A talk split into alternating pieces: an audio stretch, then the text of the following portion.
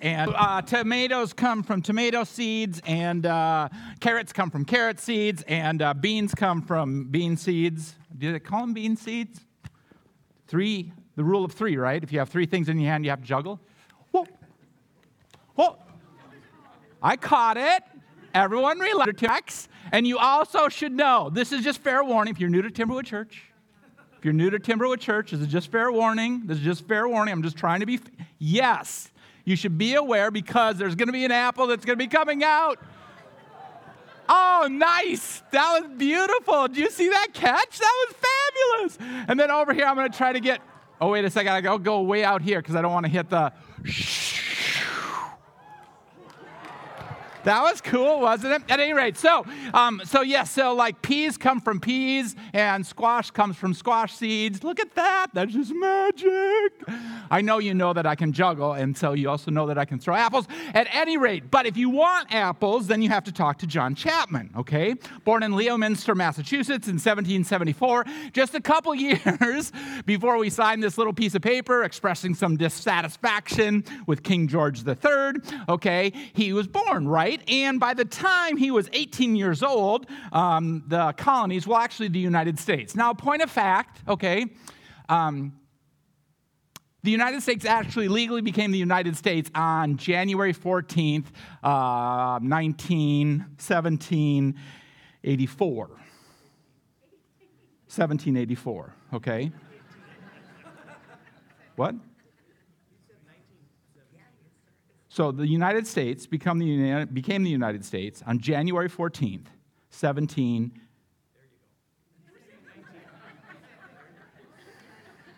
See, that's why we work together, okay? I could jump right to my first point right now and have this thing about the symbiotic relationship that exists at Timberwood Church, but I got to finish the intro, right? Okay, so 1784 is when the United States legally became the United States. Now, you might want to not switch the July 4th holiday. I get that, okay, and you don't have to, but you could think of like July 4th, 1776 as kind of the announcement of an engagement, and the January 14th day was when the marriage actually happened. At any rate, 1784.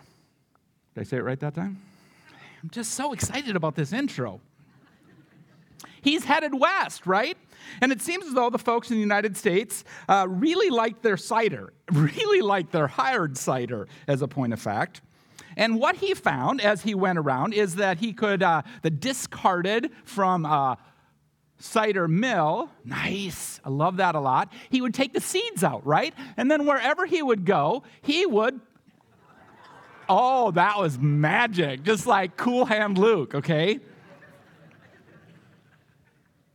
He would plant haphazardly, but often strategically, seeds. If he wanted something to eat besides apples, he could trade apples or apple trees for food, uh, apple trees for clothes. And because of the dress and lack of footwear, okay, it was said, legend wise, that the soles of his feet were thick enough to walk barefoot in the winter and impenetrable to a rattlesnake bite. He was said to be a funny looking guy, never married, died at the age of 71 of pneumonia, was known to sleep under the stars, barefoot, with his little tiny toes up next to a little tiny fire. And while he was known as the Appleseed Man, you probably have already guessed the name history blessed him with. He was a person of faith, and it is Johnny Thank you to WashingtonApple.org for this history lesson. Our text starts today, verse 6, page 975, chapter 6.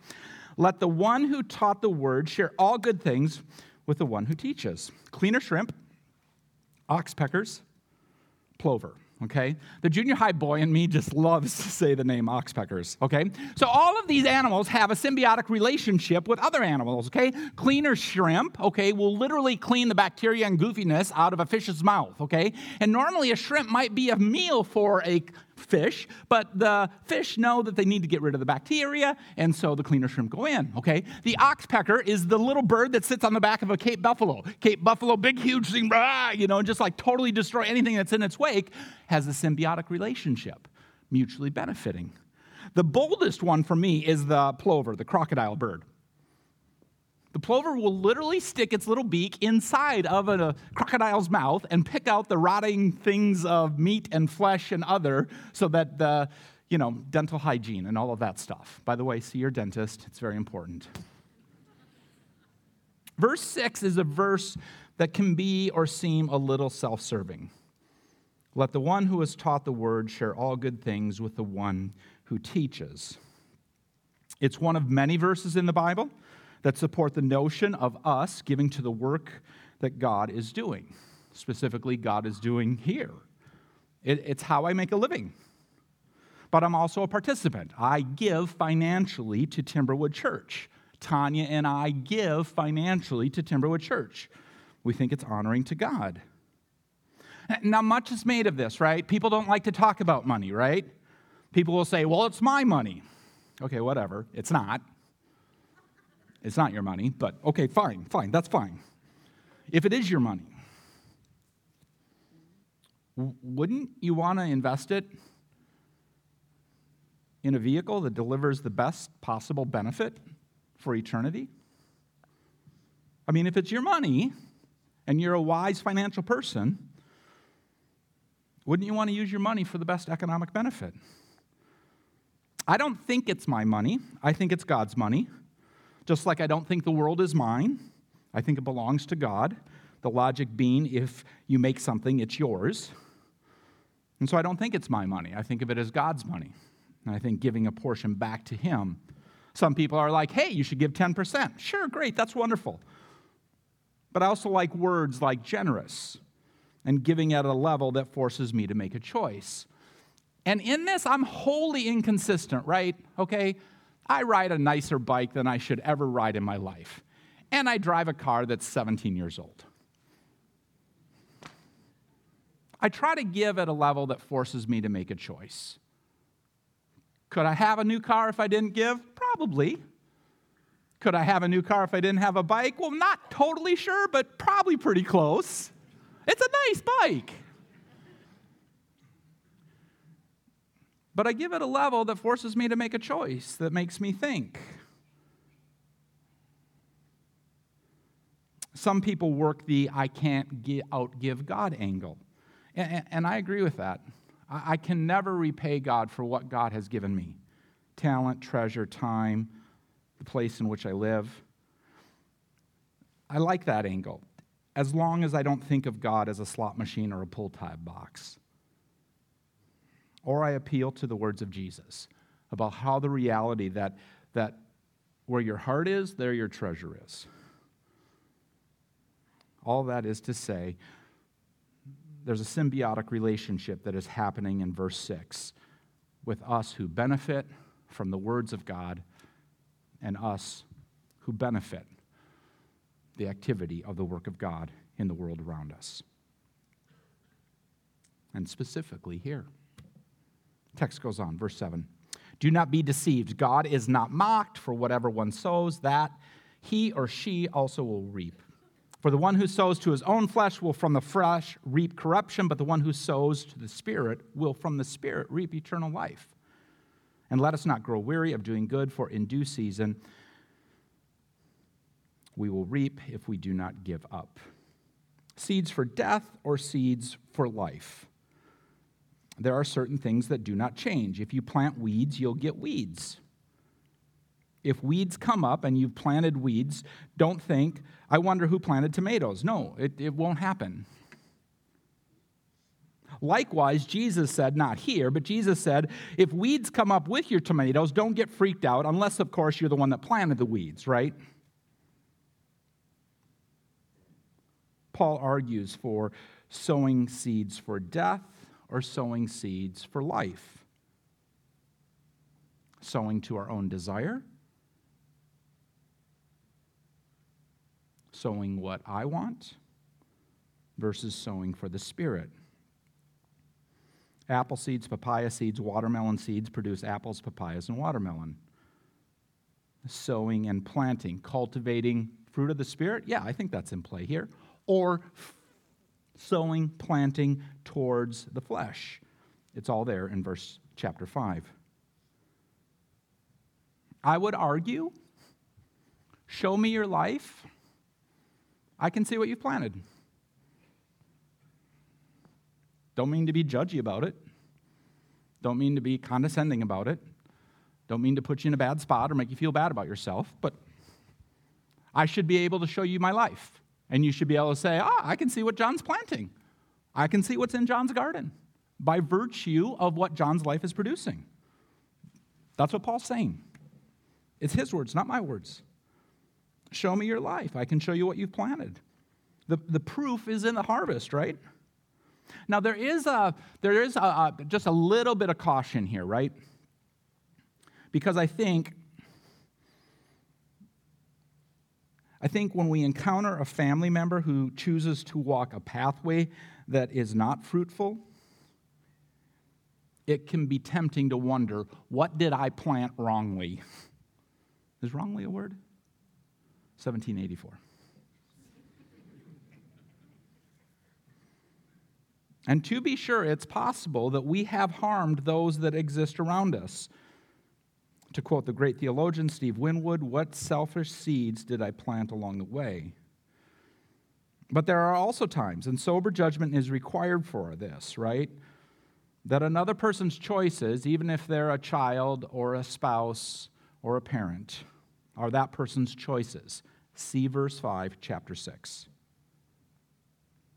with that disclaimer said seeds for death or seeds for life. And if you've planted bad seeds, even if you're 75 years old, stop. Stop planting bad seeds. Repent. Stop planting the bad stuff and get on with the good stuff. There's still time. Life's not done yet. What are we planting?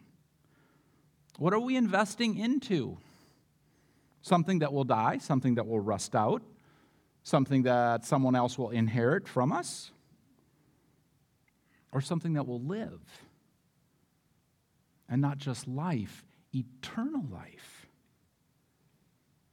And the fact that this effort, it's not an overnight thing.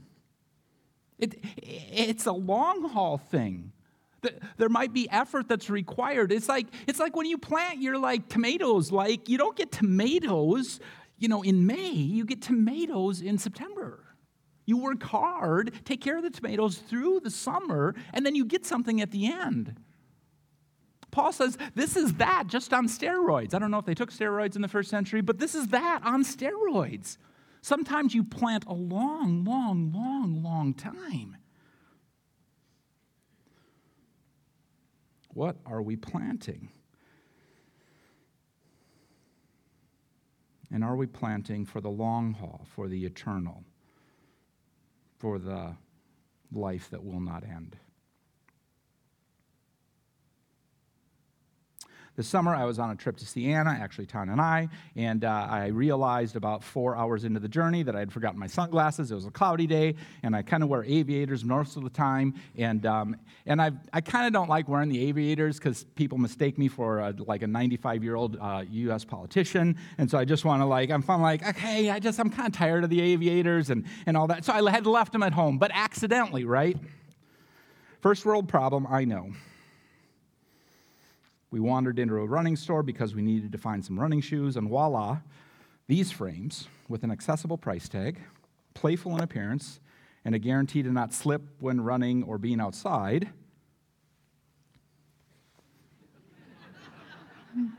and let's face it, a funny name, Goodr, G O O D R. Their ad work represents the current zeitgeist of deprecation and sarcasm which is basically summed up with the idea of why would you want to spend $250 on a pair of sunglasses? They say, look good, play gooder. They commit themselves to the four F's, okay? Fun, fashionable, functional, affordable. yes, yes, exactly. 100%. Paul says this so then, as we have opportunity, let us do good.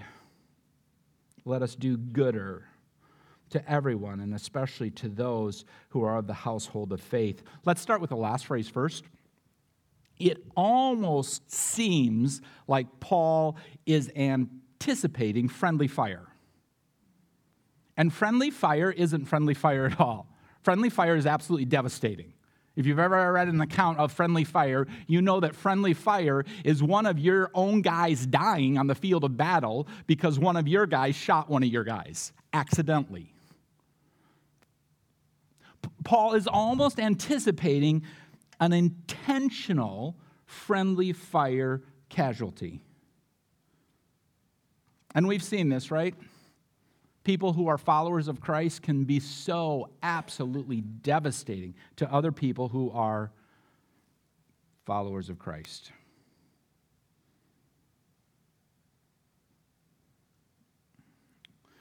Paul says, Look good, play gooder, especially to those who are of the household of faith.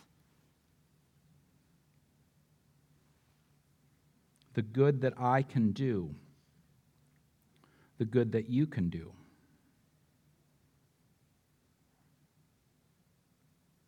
It really invites a, a thoughtful question, right? How have I used my life?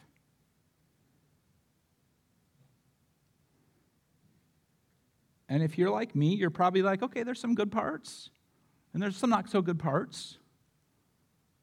There, there's some sowing that's been pretty, pretty honorable. I would say, I, I, yes, I'm proud of this. And then there's some other parts where I'm like, yeah, not quite so much. Then it invites the future question, right? What do I do with the time that I have left? 55, what do you think I'm going to get to? Anyone guesses? I'm going to get 75. My dad died at 75. My mom died at 79. I should be able to do better than that, right? Want to outlive your parents? Mid 80s? Mid 90s? How have I used my life? What will I do with the time that I have left? And I'm going to turn the questions around to you. How have you used your life? Not trying to be judgy, not trying to make you feel bad about yourself. Just, sober judgment. How have you used your life? What, what, what have you planted? In what things have you invested? What things have been important to you? Is there some good stories? Wonderful. Is there some tough stories? Don't be afraid of that.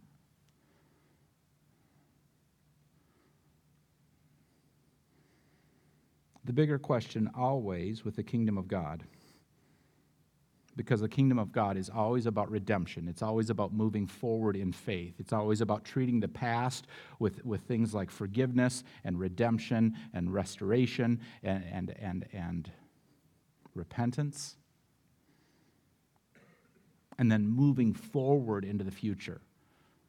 The, the kingdom of God doesn't understand the concept of my best day was five years ago. Because for the kingdom of God, the best day is still yet ahead, still yet future. If this is the best day of my life, fine, okay, that's a category, but, but the best days of my life are still ahead. You believe that, right? If you're a follower of Jesus Christ, the best days are yet future. Isn't that an amazing thing? If you're a follower of Jesus Christ, the best days of your life are yet to come. To me, that is just absolutely amazing. That is so cool. So, what, with the time that we have left, what will we do? What will you do with the time that you have left?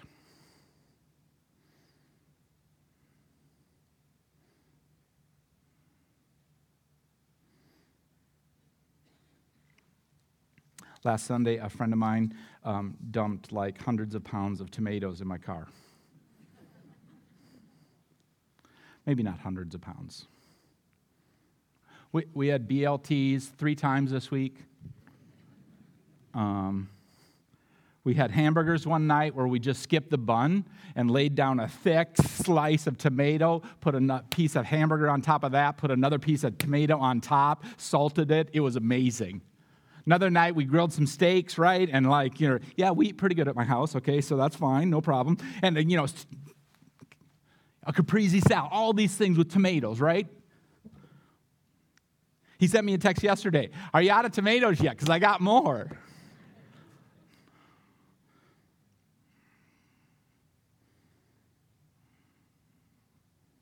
I, I know what my friend planted. I know what my friend planted. There's no doubt. He planted tomatoes. Because I got a lot of tomatoes. And I'm sure that represents just a small, small fraction of the tomatoes that he has. It's what Paul's asking us to think about.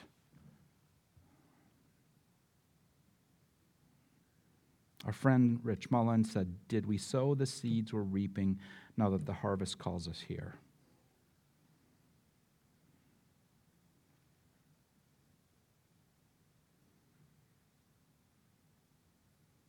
Your life matters. It matters to God more than you can possibly imagine. And the voice box of God, in this case, Paul, invites us to sow good seed. Please pray with me.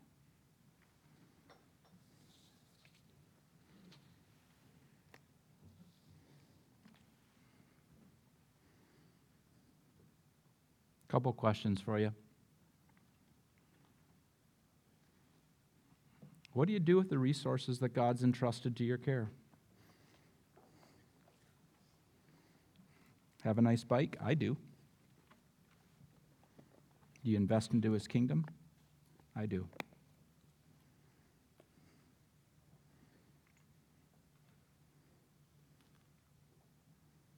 What seeds are you sowing? What will you do with the time that you have left?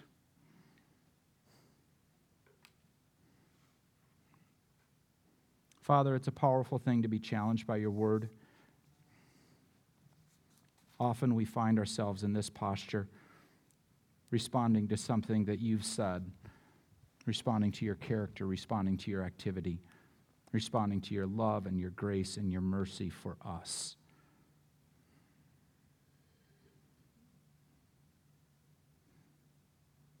Enable our hearts to see clearly the things that you would have us see. We're grateful for this time. Our hearts are before you, our lives are yours. In Jesus' name, amen.